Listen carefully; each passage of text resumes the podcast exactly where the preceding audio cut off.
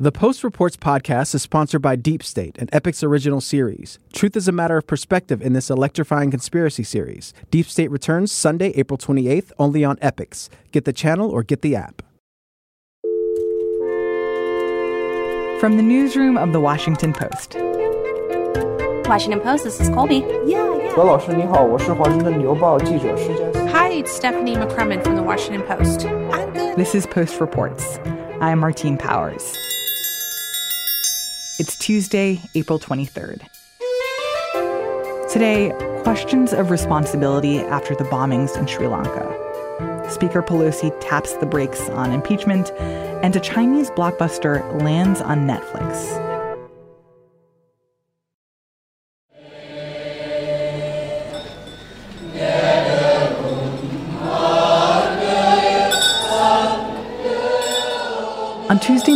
Sri Lanka, the first mass burial was held for the victims of the bombings that took place on Easter Sunday. At least 321 people are dead, more than 500 are injured. The volume of the numbers of the victims are just are just staggering. Joanna Slater is the India bureau chief for the Post. Right now, she's in Colombo, the capital of Sri Lanka. On Easter Sunday, as Christians across Sri Lanka were gathering for Mass, there were a series of coordinated explosions. They targeted three churches, uh, which were packed with people uh, because it was Easter. They targeted three luxury hotels uh, in Colombo. Later in the day, there were two uh, other blasts also in Colombo. And these were attacks that were carried out by suicide bombers. What do we know about who is responsible for this? The Sri Lankan government says that the attacks were carried out by an obscure local uh, Islamic militant group with potential international assistance.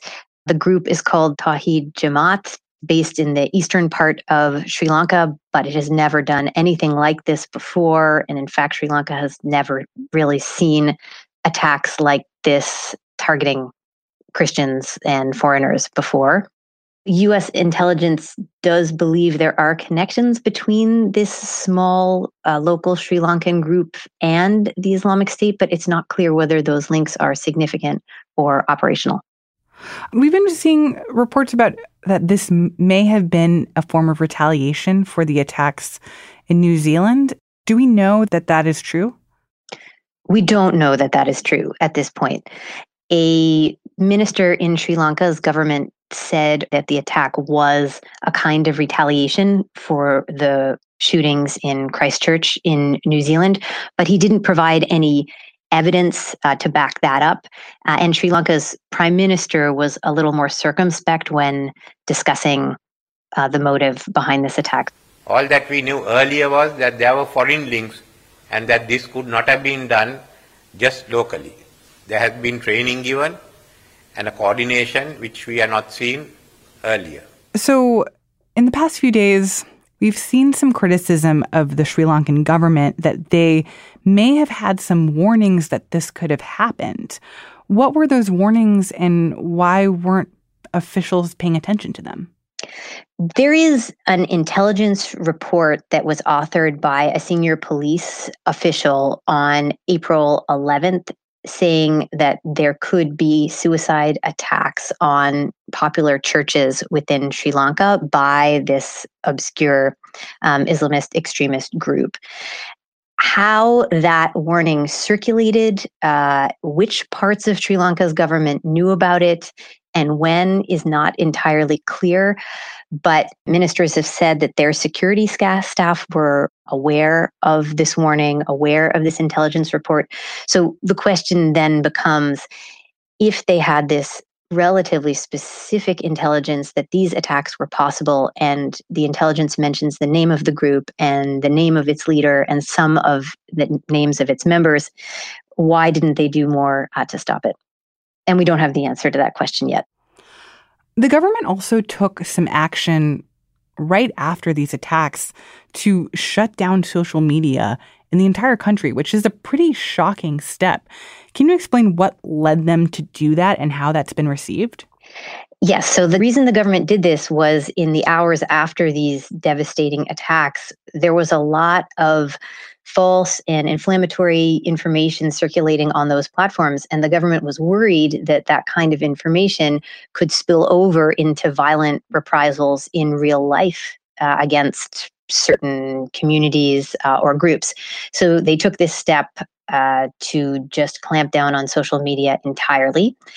I'd say that the people I've spoken to here are not really upset or angry by the ban. They understand how dangerous certain kinds of information can be in certain situations. And this is certainly uh, an extraordinary uh, situation for the country right now. What is the religious landscape of Sri Lanka? And is there a sense that that could have come into play with these with these attacks? The religious landscape of Sri Lanka is predominantly Buddhist country, but it has significant communities of Hindus, Christians, and Muslims. You know, there are tensions between the religious communities. There have been uh, threats uh, on Christians and attempts to dip- disrupt masses uh, in recent months. Uh, there have also been uh, attacks on on Muslims at various points, but there's never been anything remotely like uh, what we saw here uh, on Sunday. So it's just such an anomaly for this country to have uh, these kinds of terrorist attacks along religious lines that people are just in a state of shock. I've spoken to several people who said, even during the Civil War, there weren't attacks on churches, The churches always felt like a safe place. Is there a fear that there could be more attacks? People here are very nervous, very tense. Authorities have said that there are others in this ring who are still at large and the authorities are pursuing them. So there's a sense that some violence is, is still possible, but we simply don't know. Joanna Slater is the India bureau chief for The Post.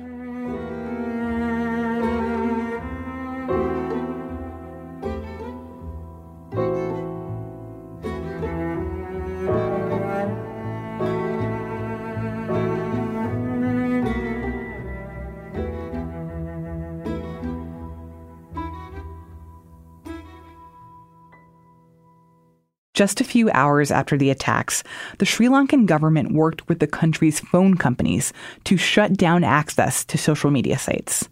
Tech policy reporter Tony Romm says that people in Sri Lanka and around the world are torn over whether it was the right call. Well, it certainly depends on who you ask. There's a camp who thinks that the Sri Lankan government actually made the right decision. This is a country that has struggled with misinformation online, with ethnic tensions that are exacerbated by sites like Facebook. And the Sri Lankan government has been critical of Facebook in the past for not doing enough to address these problems in real time. But if you talk to some other organizations like human rights advocates or free speech advocates, they fear that this set a dangerous precedent around the world, that countries might look to using all out blocks on social media to address a problem that ultimately ends up causing more problems. Because people in Sri Lanka weren't able to go on Facebook or Twitter or YouTube to get accurate and timely information about what was really happening on the ground. And they weren't able to use some of those services to reach out to loved ones within the country or overseas. So there's a concern that there was a bit of blowback from Sri Lanka's decision to shut down access to social media, even though there are some folks who think it might have stopped additional violence. So the fact that Sri Lanka took this really drastic step seems reflective of a lot of attitudes from countries around the world about social media sites. Yeah, there's a lot of global frustration that Facebook and Google and Twitter and others just haven't done enough to stop the spread of bad stuff online. And it's more than just disinformation. It's hate speech, it's cyberbullying, it's threats to elections and so forth. And so while we're not talking about countries around the world trying to block social media, we certainly are talking about regulation. The UK has put forward a recent plan that would fine companies if they don't take down malicious content fast. The European Union's considering the same. We saw actions in New Zealand Zealand and Australia after the attacks in Christchurch, New Zealand, targeting two mosques, which the companies didn't do a good enough job of taking down violent video of that attack. So globally, I think there's this recognition that something has to be done to address social media, to address the bad stuff that appears online.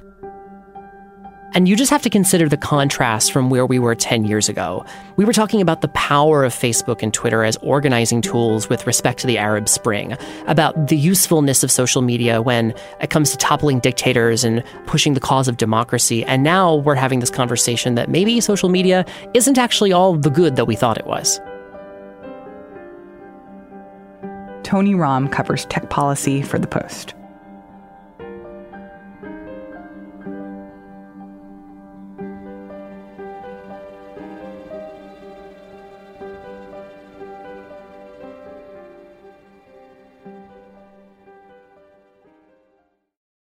Mueller talked about how he couldn't answer the question of obstruction of justice and whether the president had obstructed justice. There was some language in the report where he basically kicked to Congress, sort of laying out this case, saying that he didn't think he had the ability to answer that question.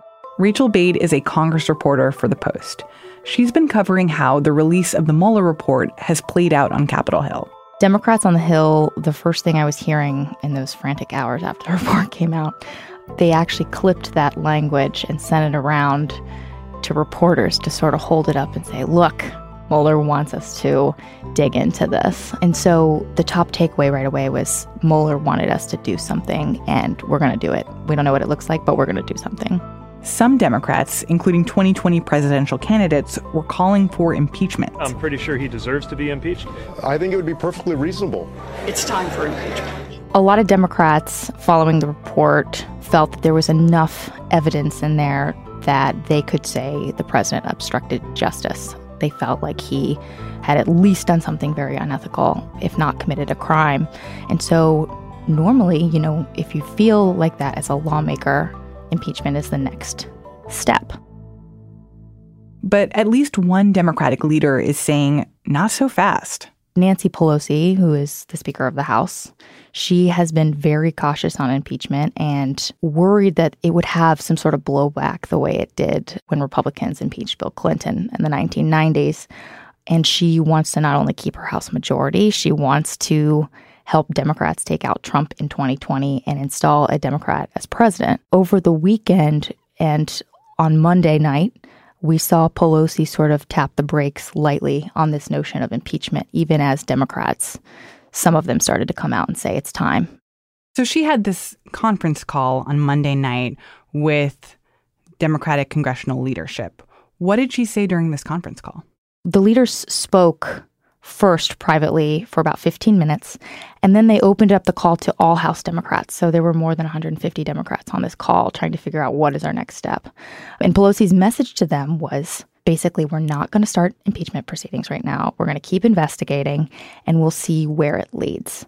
But she did it in such a way that she was very gentle about it. I think she knows how this really divides her party and that there's a lot of emotion surrounding this issue. She didn't say no flat out. It seems like she herself was sort of tiptoeing around the issue, knowing that it inspires a lot of passion with Democrats right now. So, Speaker Pelosi's trepidation about this is it a concern that by trying to impeach Trump, she would end up galvanizing his base, or, or why is she so wary about this process? That's exactly right. And I think Trump allies say the same thing. You know, Republicans privately have been hoping that Democrats take up impeachment. So Pelosi's very concerned about that. And one sort of threshold she laid out early in the process before the Mueller report came out was that any impeachment needs to be bipartisan.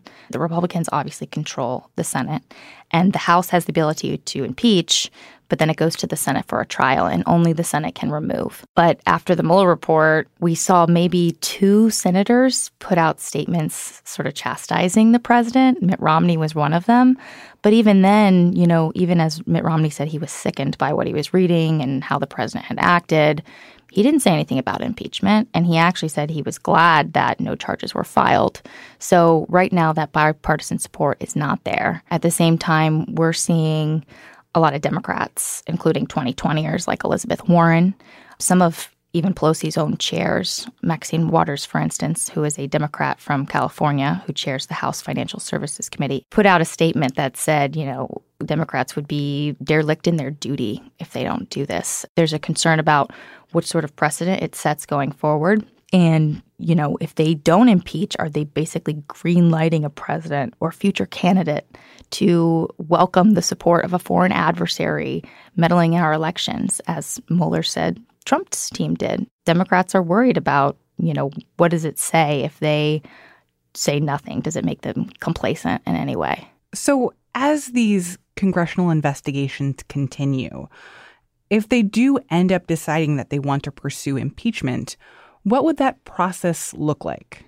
With impeachment, the idea was that basically each committee looks into something and they have numerous charges that they would bring on the president abuse of power, public corruption, trying to upend an investigation, different scandals that each committee would try to unearth. And then they would put together some sort of document that would then become the basis for impeachment. And and that theoretical document would go beyond the bounds of the Mueller report that was exactly. just looking at Russian interference. This would include a lot of other potential presidential wrongdoings if they were to find them. That's exactly right. House Oversight Committee is looking at the president and, you know, his instruction to give certain people security clearances even though officials who worked in the office didn't think certain people should have them for national security reasons. So yes, way beyond just the Mueller report.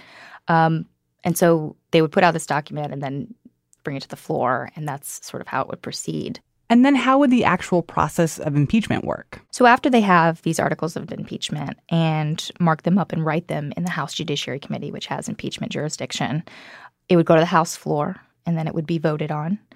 And should it pass the House, it would then be carried over to the Senate. And from my understanding, there's actually like some sort of ceremony where they carry the document from the House to the Senate.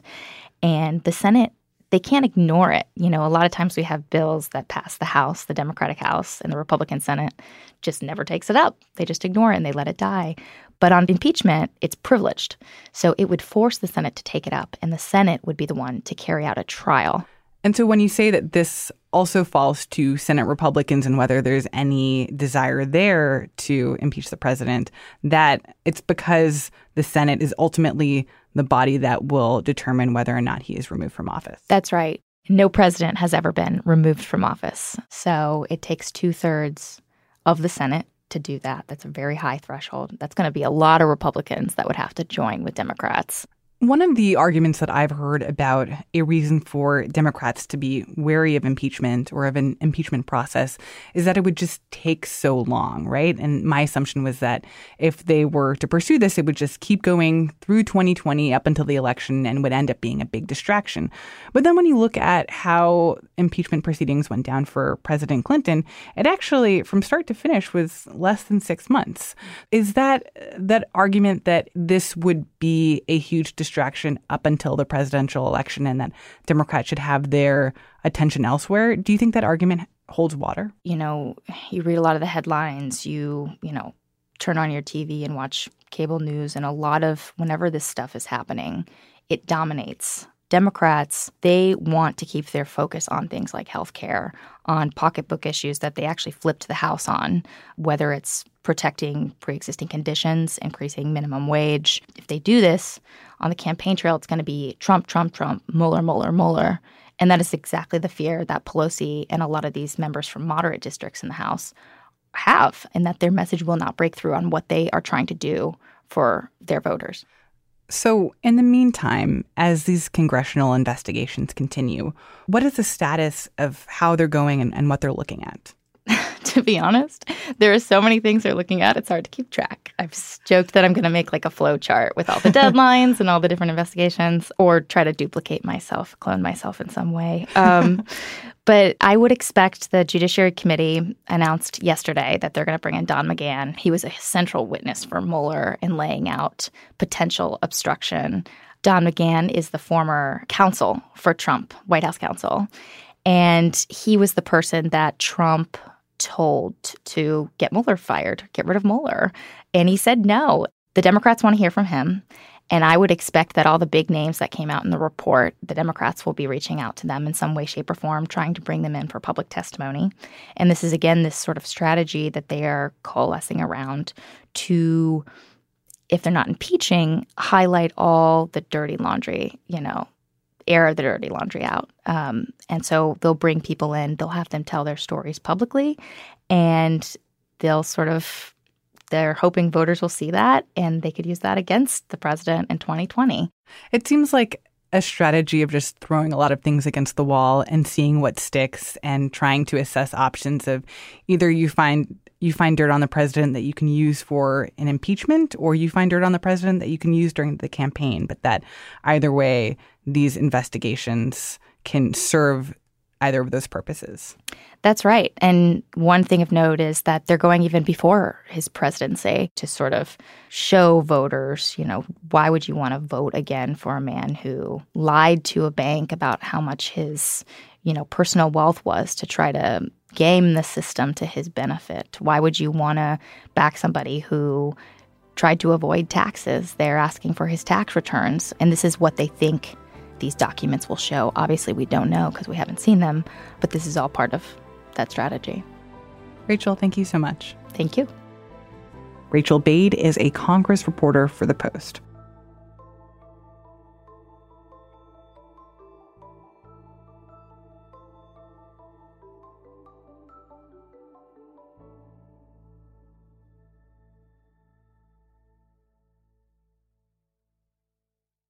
And now, one more thing.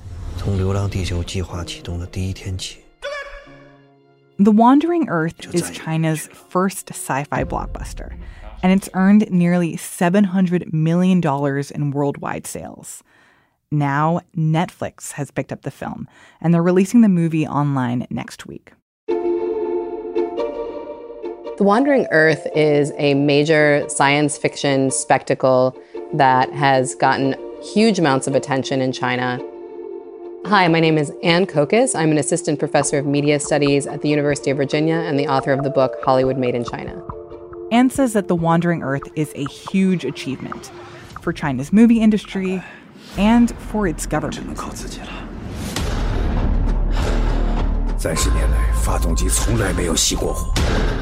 The film takes place in the near future when the sun is turning into a red giant. And in order to survive, the people of Earth have to find a strategy for being able to escape the glowing, incredibly heating sun. All countries and regions around the world will mobilize all resources to construct 10,000. What happens is the people of Earth decide to actually propel Earth to a different solar system. That's where the name comes from, the wandering Earth. Now, in the process of propelling the Earth to a different solar system, Earth gets sucked into the gravity of Jupiter. So, a ragtag group of Chinese scientists and Chinese teenagers come together, saving the entire Earth from crashing into Jupiter.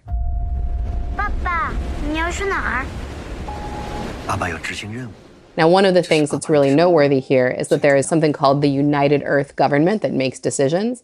But it's very clear that the Chinese partners are leaders within the United Earth government. We do hear people speaking English, but there is no mention of the United States.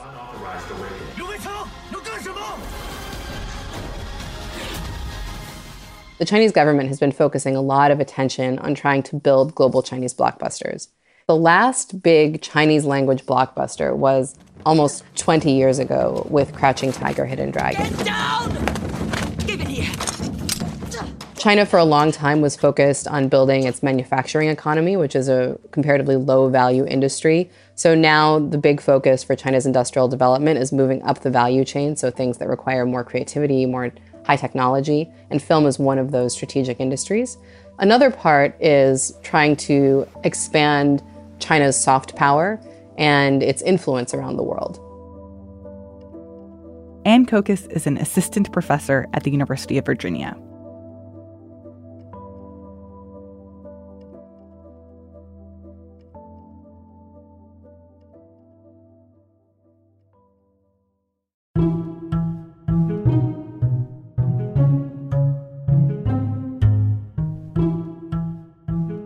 That's it for today's show. Thanks for listening. You can learn more about the stories on our show by going to postreports.com or join in on the conversation on Twitter by tagging me at Martine Powers or using the hashtag postreports. I'm Martine Powers. We'll be back tomorrow with more stories from the Washington Post.